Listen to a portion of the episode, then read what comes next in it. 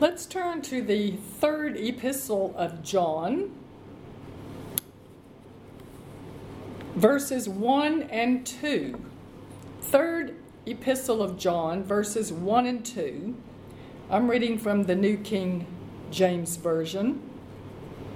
It says, The elder, to the beloved Gaius, whom I love in truth. Beloved, I pray some translations say, I wish or I desire, that you may prosper in all things and be in health, just as your soul prospers. Now, who said this? God said this.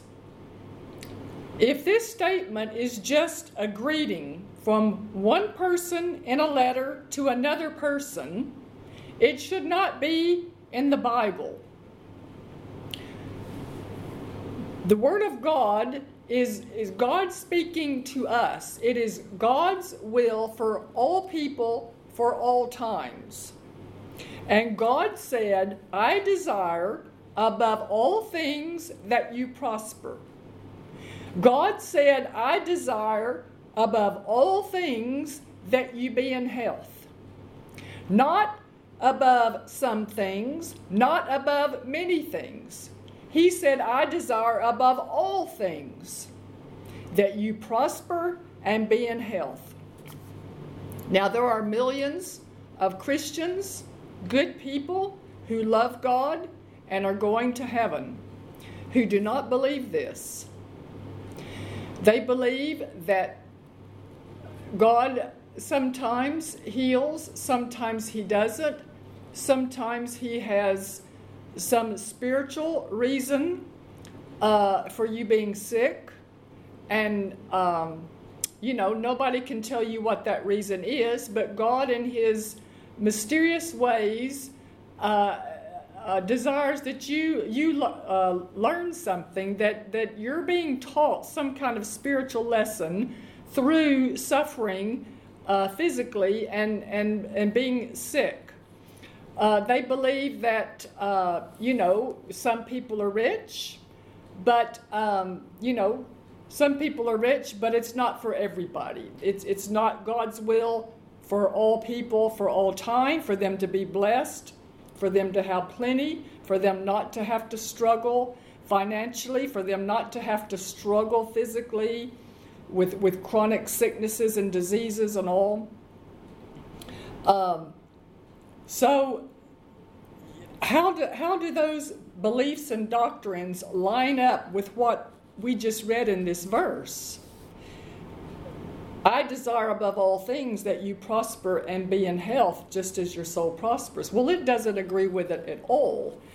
And, and uh, this is the result of people sitting in churches where they're, they're taught that uh, you know, God heals some people, but He doesn't heal everybody. He blesses some people, but it's not for everybody. Um, but we have been studying this subject in relation to what kind of God do we serve? And we're looking at the Bible, we're looking at Scripture. Do we serve a God who has plenty? Do we serve a rich God, a generous God? And a God who desires for us to have plenty and for us to be generous and to us and for us to be a blessing? Or do we serve a God of poverty who is stingy and has a purpose in people being sick and struggling financially? We're studying what the Bible says, not what I think not what somebody else thinks. My opinion doesn't matter. Other people's opinions don't matter. Other people's experience does not matter. Uh, many people have more faith in their own personal experience in these areas than they do in what God says. And that's a big problem. There is a way to prosper in the world apart from God. That's not the kind of prosperity we're talking about. we're talking about prospering in God through His Word as our foundation. There is no such thing as prosperity outside of God's Word. There's no such thing as true prosperity outside of God's Word. Like I said, there is a way that the ungodly prosper in the world, but that is apart from God. We're talking about prospering in God. And the Word of God is the only source of truth for all ages, for all mankind. Bible prosperity means one of the one of the meanings of it is to succeed and go forward. So this is not a one-time event. This is an ongoing state. This is a lifestyle of success and well-being. Spiritually, mentally, physically, materially, and financially. Prospering spiritually comes as a result of receiving forgiveness for your sins by acknowledging Jesus as your Lord and Savior and His sacrifice on the cross as payment for your sins. That's what Jesus referred to as being born again. Being born again and becoming a new creation in Christ, that is the first step to prospering in all the other areas of life. Uh, sadly, sad, salvation for many Christians means only going to heaven when they die. And while they're on their way to heaven, while they're here on this earth, they are content to live in sickness, lack, and defeat in this life. And sadly, many good Christians who love God have chosen to postpone the God kind of prosperity and victory until they get to heaven.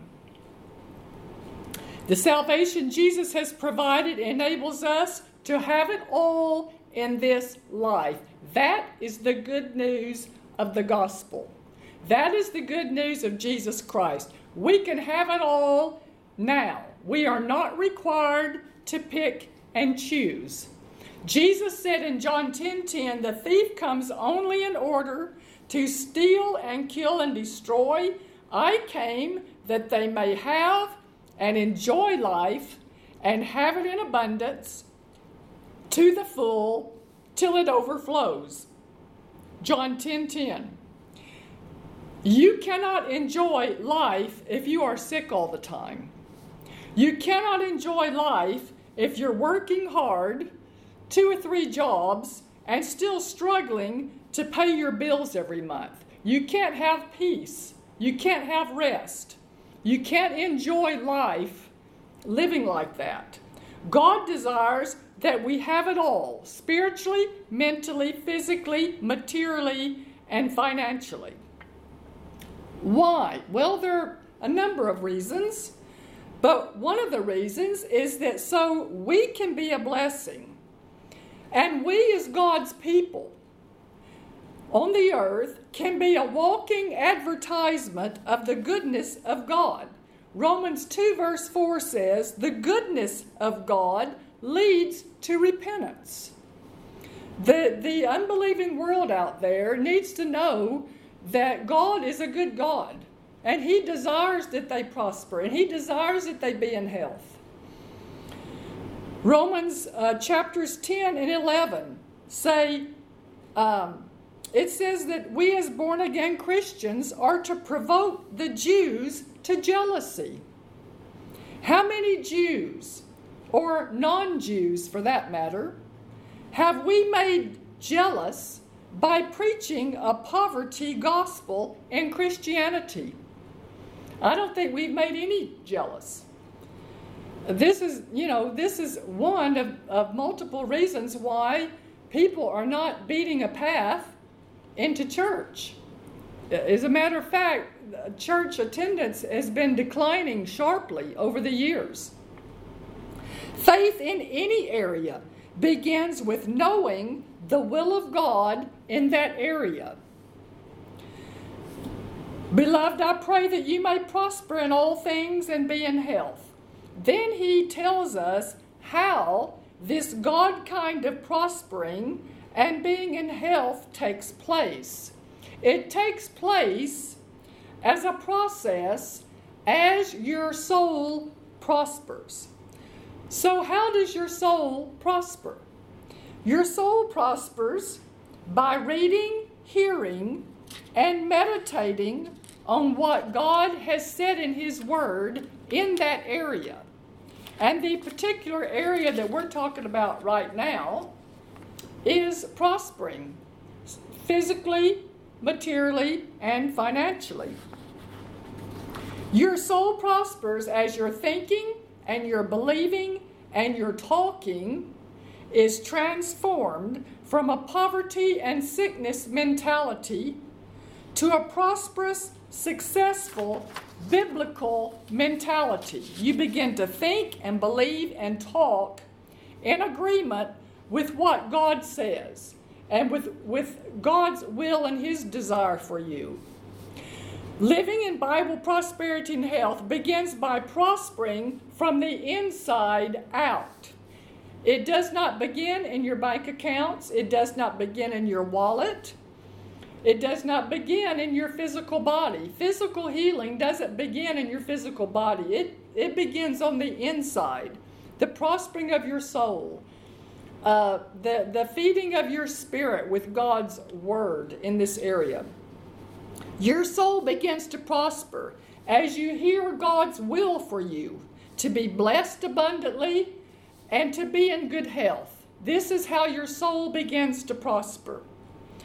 Now, you may have grown up in a church that preached uh, poor people are more spiritual and godly than rich people. Now, it's commendable. It, it's commendable that poor Christians have served God faithfully in spite of their poverty. But that is not the will of God for them.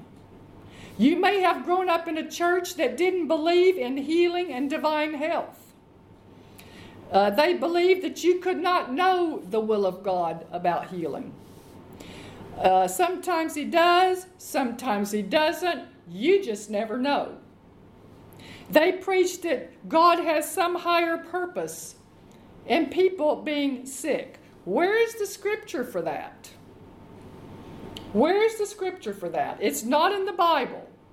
So that did not come from God, it came from somewhere else. In our study of the Bible in this subject, we have been looking at the lives of Abraham and Isaac. What kind of God did they know? What kind of God did they serve? If we could interview them today, uh, uh, and, we asked them, you know, Father Abraham, uh, Mr. Isaac, do you do you think that uh, it's God's will uh, for for some people to to to struggle with sickness throughout their lives? Is it is it God's will? Did did you experience that in uh, in your lifetime? Uh, do you think it's God's will that people struggle uh, financially throughout their lives and just constantly uh, just be under the under the barrel, you know, struggling? Is that the kind of God that you knew and served? And and um, they would say, Of course not. I, am not going to tell you what I think. I'm going to tell you what I experienced. I'm going to tell you what I know. And, and they served a God that, that blessed them, that multiplied them, that protected them, uh, that prospered them in, in every way with long life. Long, long life. The Bible says, you know, they, they, um, lived out their, their all of their days. All of their days.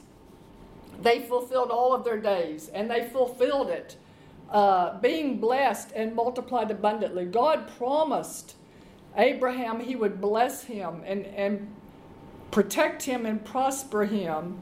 And he did it. He did it. And God has not changed. And we need to know this because we serve the same God they did. God's will has not changed. Now, we looked at uh, Abraham and we saw that God revealed himself to Abraham by two of his redemptive names that reveal his nature and his will. First of all, he revealed himself to Abraham as El Shaddai, the all sufficient one, the only mighty God who supplies and satisfies. And God approached Abraham with this proposition. Abraham did not initiate this. Abraham did not go to God and say, God, I need some money. I want you to make me rich. No, it was just the opposite. God approached Abraham. And this is what he said to him I am El Shaddai. Walk before me and be blameless, and I will make my covenant between me and you and will multiply you exceedingly. That's Genesis 17 1 to 2. God promised to bless Abraham spiritually, numerically, materially, and financially, and he did it. And in Genesis 13, verse 2, it says Abram was very rich in cattle, silver, and gold Abraham knew a God who blessed him and multiplied him abundantly. The second time God revealed himself to Abraham was um, in Genesis 22. He revealed himself as Jehovah Jireh, the self existent one. Jehovah Jireh means the God who sees ahead and provides. I mean, that really, really blesses and excites me because I have seen God doing this in my life even very recently. Um, and He is the God who sees ahead and provides. We saw that, that um, Isaac began his adult life as a multimillionaire. He inherited all of Abraham's wealth. And in Genesis 26, in addition to that, God added more to him. Genesis 26, 13 and 14 says, Then Isaac sowed in that land and reaped in the same year a hundredfold or a hundred times what he had sown, and the Lord blessed him. The man began to prosper and continued prospering until he became very prosperous. For he had possessions of flocks and possessions of herds and a great number of servants. Notice uh, it says flocks, plural, herds, plural, servants, plural. This is not just one sheep or one cow or one servant. This is uh, um, plural. He had many. And it goes on to say he was so blessed, God so blessed him, that the Philistines envied him.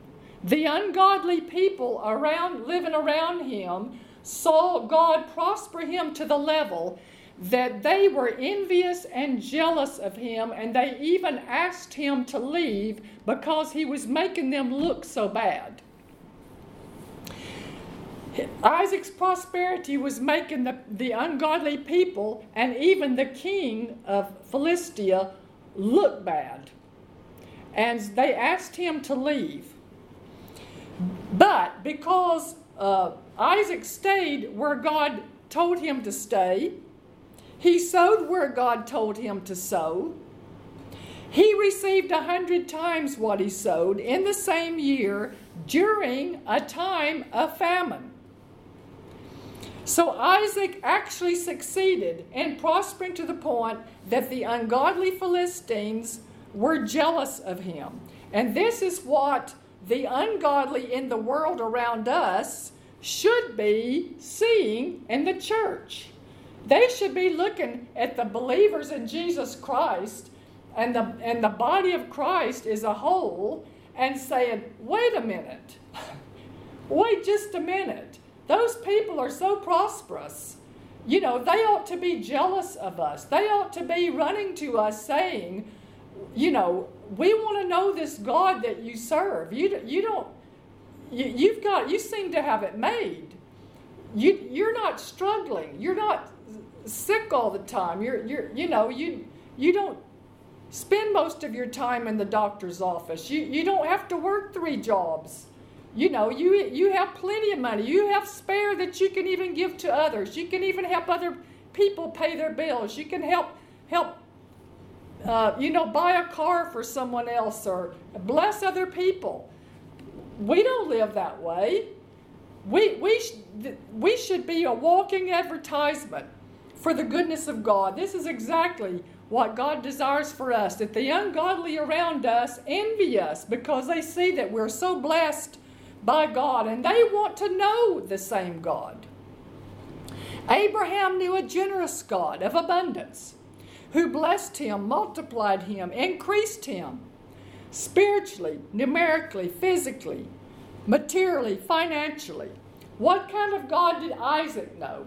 He knew a God who made his father rich and wealthy.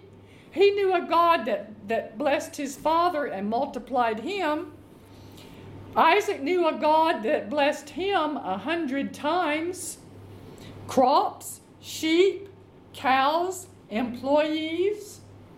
God blessed him and made him very rich when everybody else around him was starving.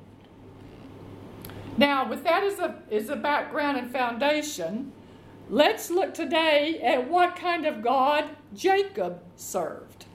Multi- multiple times in the Bible, God refers to himself as the God of Abraham, the God of Isaac, and the God of Jacob. So today, let's, let's take a, a, a snapshot of the life of Jacob.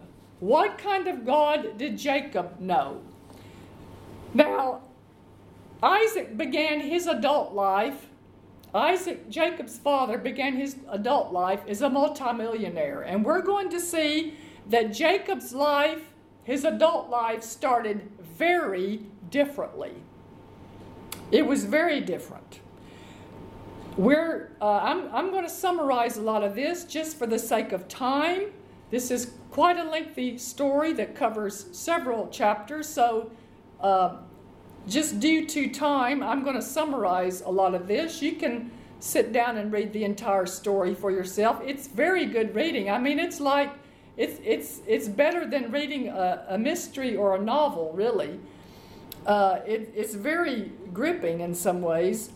In Genesis 27, Isaac and his wife Rebekah had two sons, Esau and Jacob, who was the youngest. Now, here in Genesis 27, Isaac is nearing the end of his life.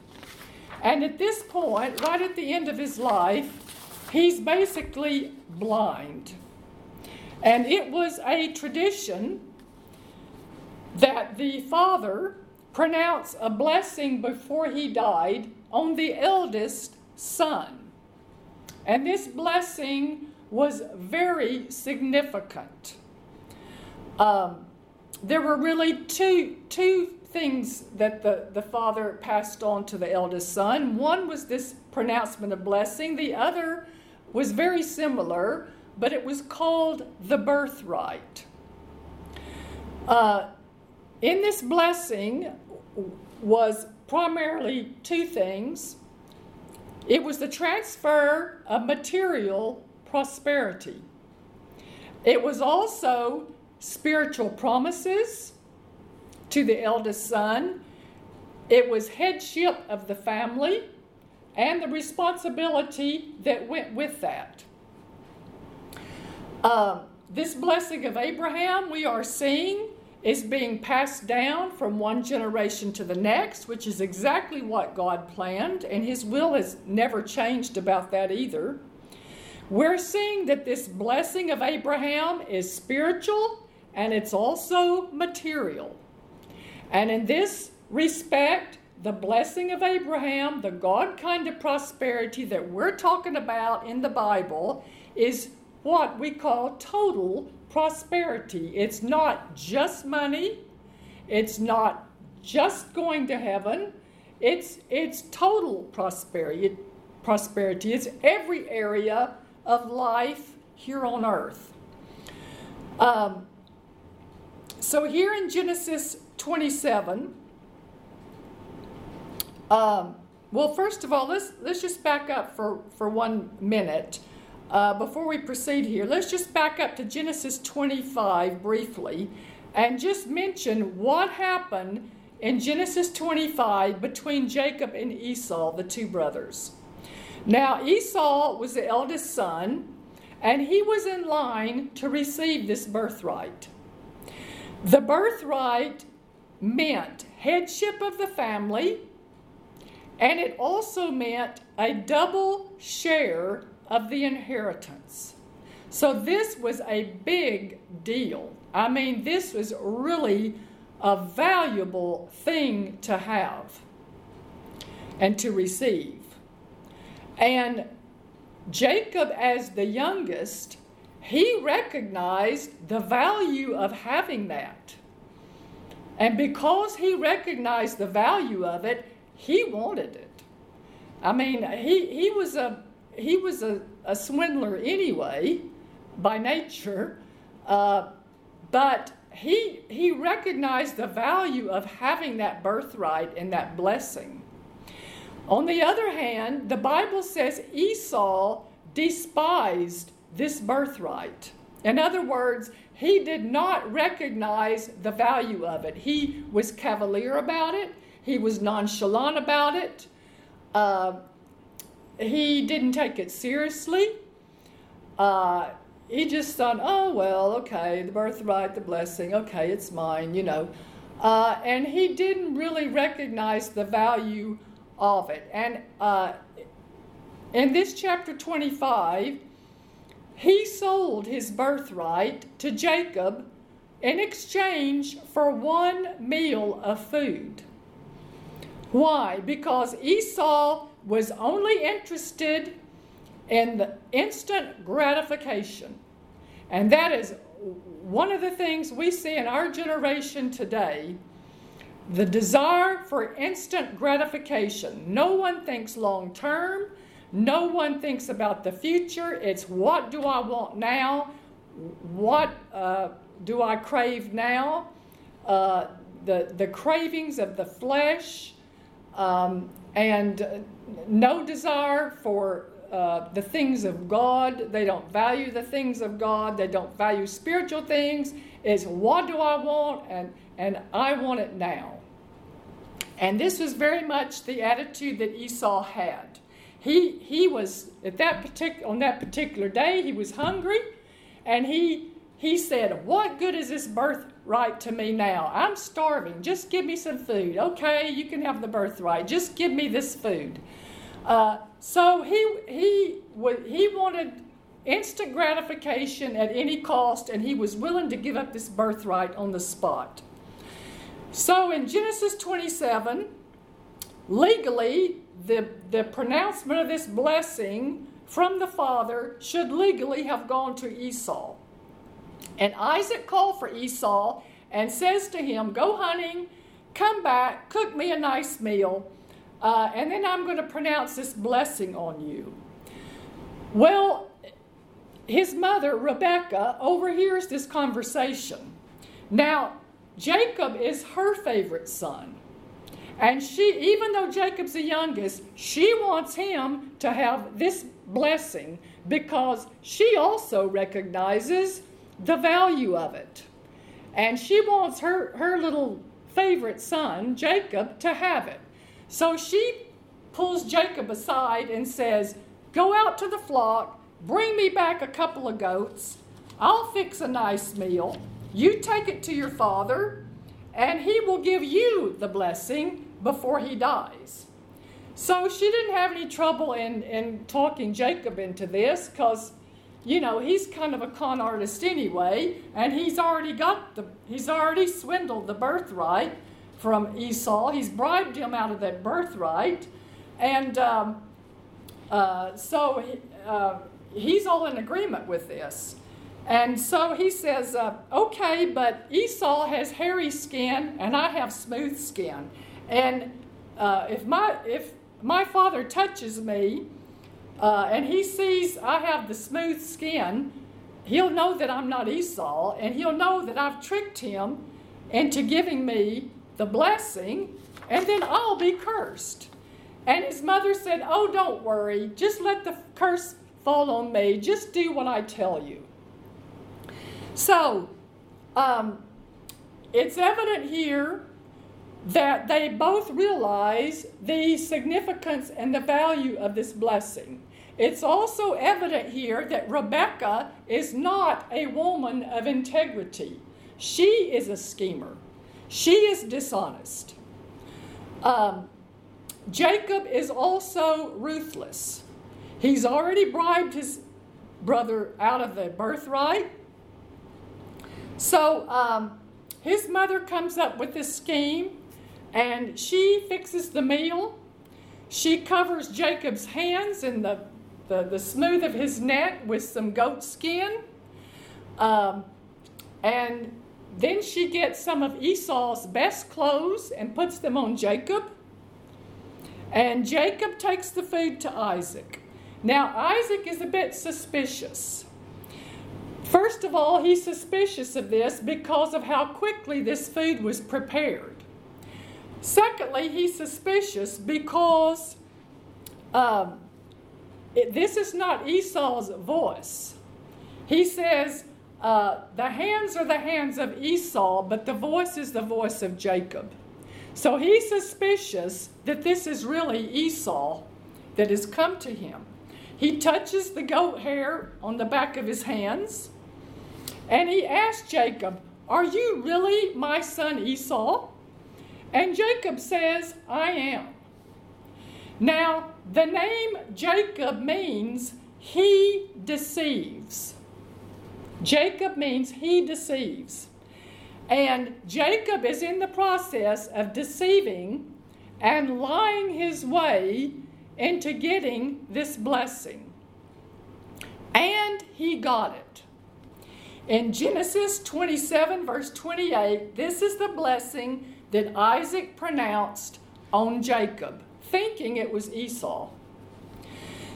May God give you of the dew of heaven, of the fatness or the riches of the earth, and plenty of grain and wine. Notice the words riches, the word plenty, let peoples serve you, and nations bow down to you. Be master over your brethren, and let your mother's sons bow down to you. Cursed be everyone who curses you, and blessed be those who bless you. Now, in this blessing, is there anything in there that suggests poverty, lack, sickness, struggle, or defeat. No. We see the word bless. We see the word master. We see the word plenty. We see the word riches. Now, later on, after Isaac has already pronounced this blessing over Jacob, Isaac's already been deceived and tricked into it. Esau comes along uh, he comes back from hunting, he prepares this meal for his father, and he takes it to him. And at this point, Isaac realizes this is Esau. And he has already given the words of blessing to Jacob instead. So at this point, both Isaac and Esau realize that Jacob has deceived them and he has tricked his father into giving him the blessing instead of Esau. They've both been tricked. Now Esau is so angry, he's, he's going to get revenge on Jacob. And he says, After our father's dead, I'm going to kill that rascal. I'm going to get my revenge on that little rascal. And when Rebecca finds this out, she pulls Jacob to the side and says, You better get out of here because your brother is going to kill you. And she says, Go to your uncle Laban and you stay there till this all cools down. And by the way, find you a, a godly wife while you are there because your brother Esau has married these foreign Hittite women and they are driving me and your father crazy. And you cannot marry those Hittite women. You go to my brother Laban, your uncle, and you stay there till this all cools down. And while you're there, you find you a good wife. So, um, we know that Jacob was ruthless uh, in obtaining this birthright and this blessing. Uh, I do not believe that God approved of his methods. I think that's pretty obvious. But Jacob did recognize and appreciate the value of the birthright, the blessing of total prosperity, and the things of God. And this is what God did take notice of. Now, um, a little more background here as to um, what happened here, because I believe, even though God did not approve of Jacob's methods, his dishonesty, his mother's dishonesty, uh, I believe it was in the plan of God that Jacob be the heir to this birthright and to this blessing because as we know, it's through the line of Abraham, Isaac, Jacob that Jesus the Messiah came. And I believe it was in the providence of God that Jacob be the one in line for this blessing. And we have some scripture along that line. We know that Jacob and Esau were twins. And before they were born, God spoke to their mother, Rebekah. And he said to her, The older shall serve the younger. So he said, Esau is going to serve Jacob. So, in this respect, God's already said that. So it was already in the mind and the plan of God. In Malachi 1, verse 2, it says, Was not Esau Jacob's brother, says the Lord? Yet Jacob I have loved, but Esau I have hated. Now, both brothers had weaknesses and character flaws, but I believe these verses of Scripture um, tell us that it was the providence of God that He preferred Jacob and his descendants and rejected Esau and his descendants who were the Edomites. And we know the Edomites were some of these ites that uh, caused Israel a lot of trouble in the future. So Jacob, at this point, he has to flee from home because his brother's going to kill him.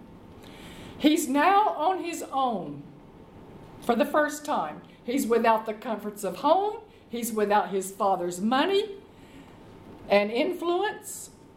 He is without his mother's pampering and cooking his favorite food. All he has now is what he can put in a backpack. He's sleeping outside. He's sleeping under the stars. He has the heat of the day. He has the cold of night. He has the wild animals roaming around out there. He's never had to deal with this before. He's probably scared, wondering, will I live to ever make it back home?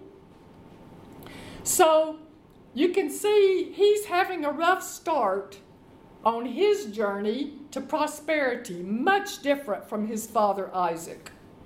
But one night, while he's out there on this journey to his, his uncle, he's out there in the middle of nowhere he has a dream. And in this dream, he saw a ladder that reached from earth to heaven with angels ascending and descending.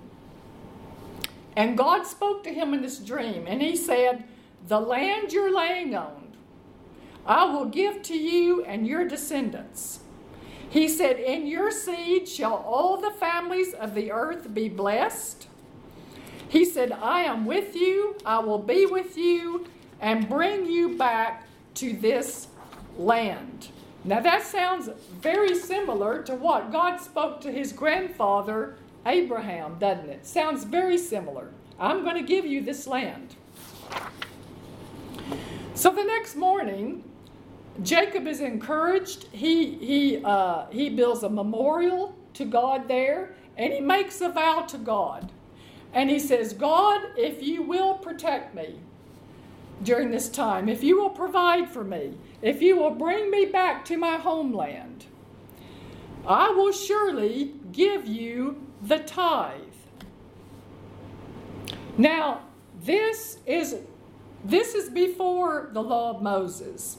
You know, there are Christians today that preach, well, tithing was in the law of Moses, and we don't live under the law of Moses anymore, so we don't have to tithe as New Testament believers. Well, Jacob is before the law of Moses. We know where did he where did Jacob learn to tithe? He learned it from his grandfather Abraham. The Bible doesn't specifically mention that Isaac tithed, but uh, you know, we have no reason to believe that he, he did not. So uh, Jacob learned about tithing certainly from his grandfather and probably his father. Uh, so this is well before tithing. We have mention of tithing well before the law of Moses. It was before the law of Moses. It was during the law of Moses, and we find it in the New Testament after the law of Moses. So Isaac reaches his uncle Laban's house, and he introduces himself, and uh, he meets Laban's youngest daughter, Rachel, and he instantly falls in love with her. Now, his uncle Laban is also a schemer. He's also ruthless. And he makes a deal with Jacob to work for him. He says, You know, you can't work for me for free. And um, so Jacob says, uh, I'll tell you what, uh, let me marry your daughter Rachel, and that will be my wages. So uh, Jacob agreed to work seven years in order to marry Rachel. And after the seven years, Laban threw a party for the marriage. And then, on the wedding night, Laban does the switcheroo. He switches Rachel for his older daughter, Leah. And he gives Jacob the other daughter, Leah, instead. Now, this party must have been one serious party for Jacob not to have realized that he was given the wrong girl.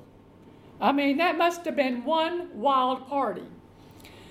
Now, so Laban has done the switcheroo. He has tricked Jacob by not giving him Rachel, he gave him Leah.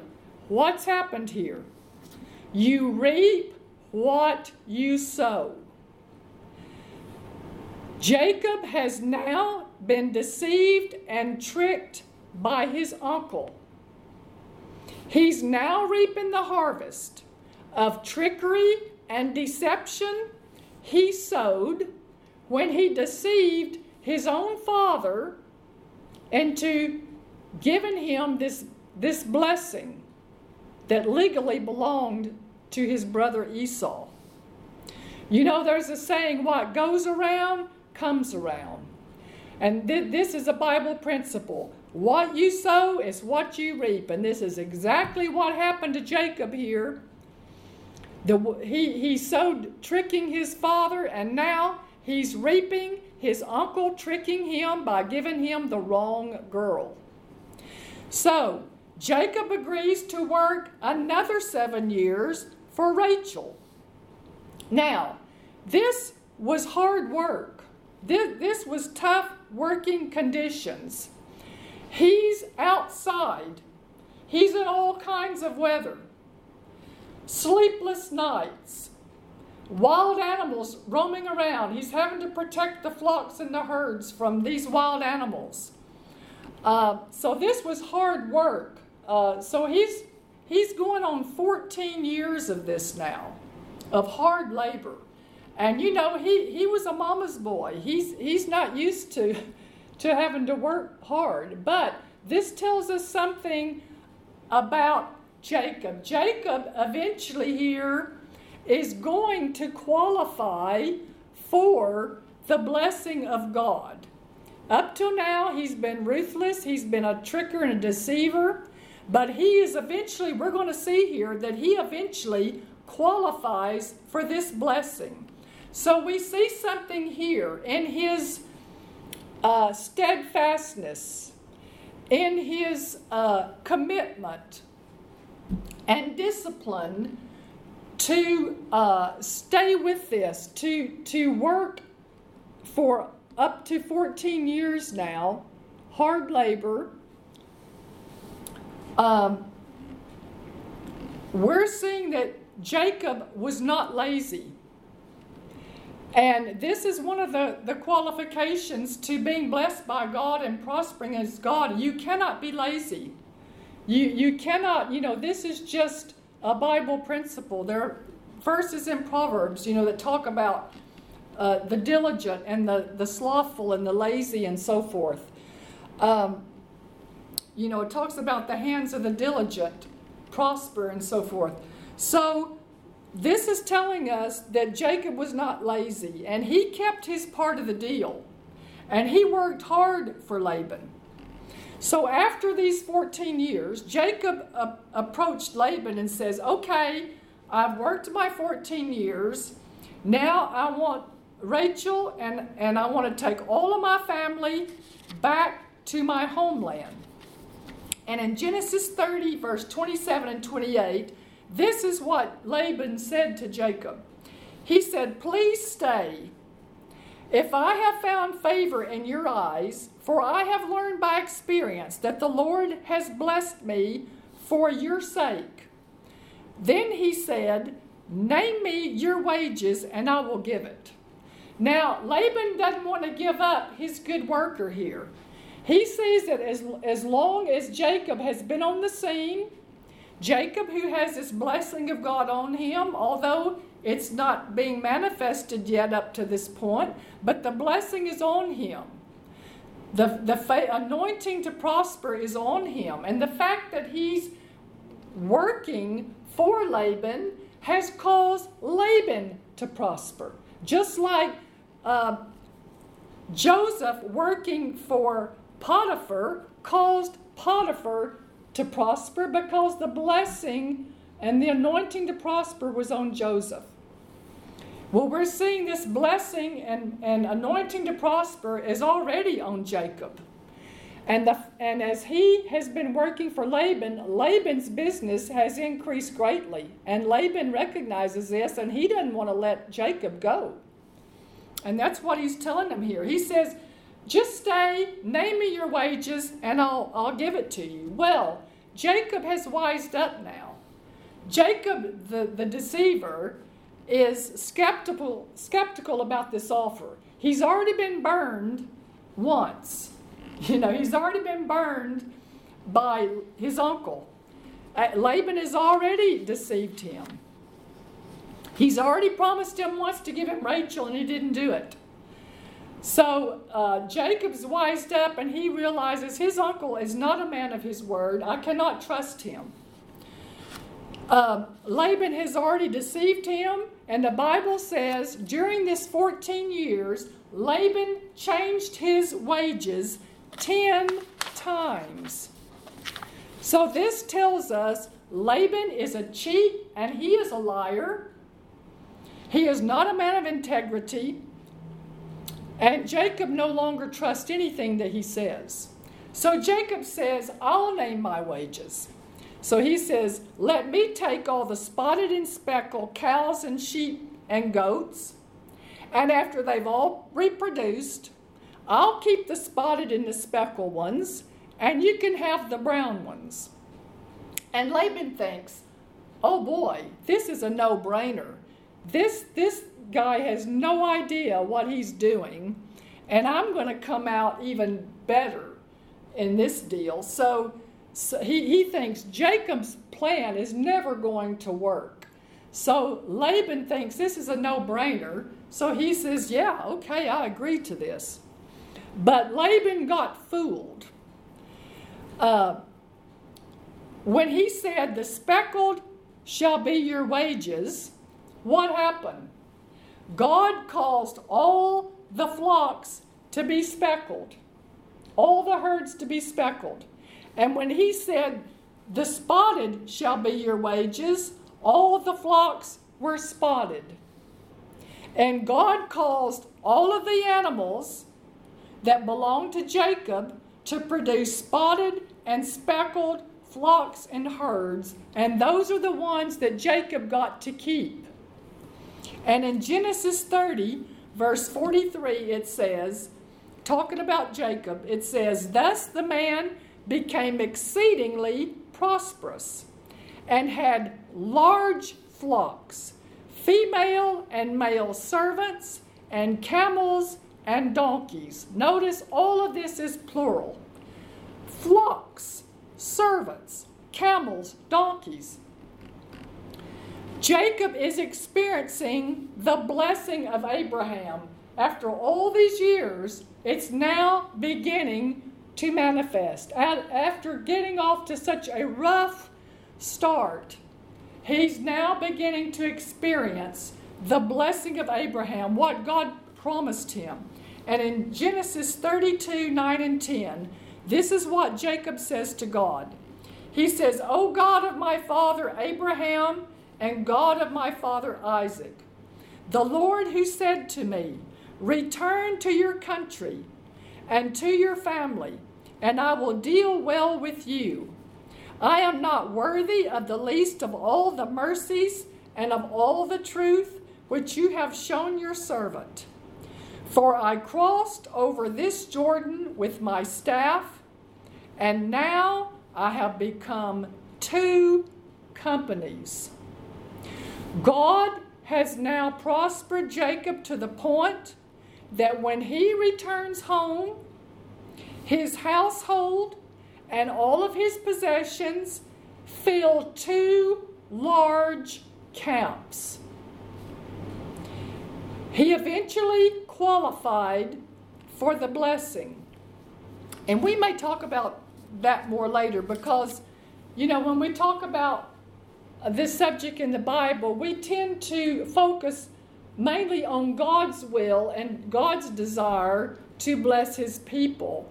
But we don't uh, we don't talk much about the human side of prospering. We we mostly focus on uh, God's ability and God's desire to prosper us. But it's not just all up to God. Our prosperity in this life, the level to which we prosper, it's not all up to God. We have a part to play, and uh, we don't talk much about that. So we, we may talk about that later on because that's very important in what we're studying here. And, and we may go back and look some what qualities did Abraham possess that enabled God to prosper him to that level? What qualities did Isaac and Jacob possess? What what about their what was it about their character that enabled God to be able to bless them to the degree that he did? It wasn't just all up to God. So Jacob eventually qualified. He came back home with flocks and herds and camels and donkeys and many children with gold, silver, and many employees. This is not bad for a kid who had to flee from home with nothing but a stick and a backpack. He went from a stick and a backpack came back home with flocks, herds, camels, donkeys, servants, children, employees. This is the kind of God that Jacob served. This is the kind of God that we serve.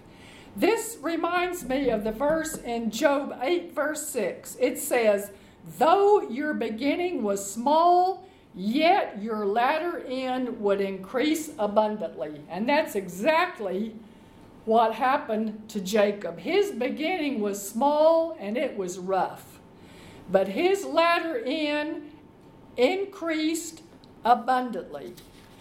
So we can see this blessing of Abraham being transferred from generation to generation.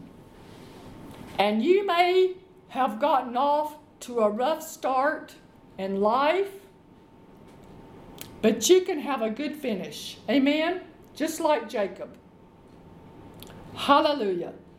So, um, that's the point that we want to take away today. We serve the same God that Abraham, Isaac, and Jacob served.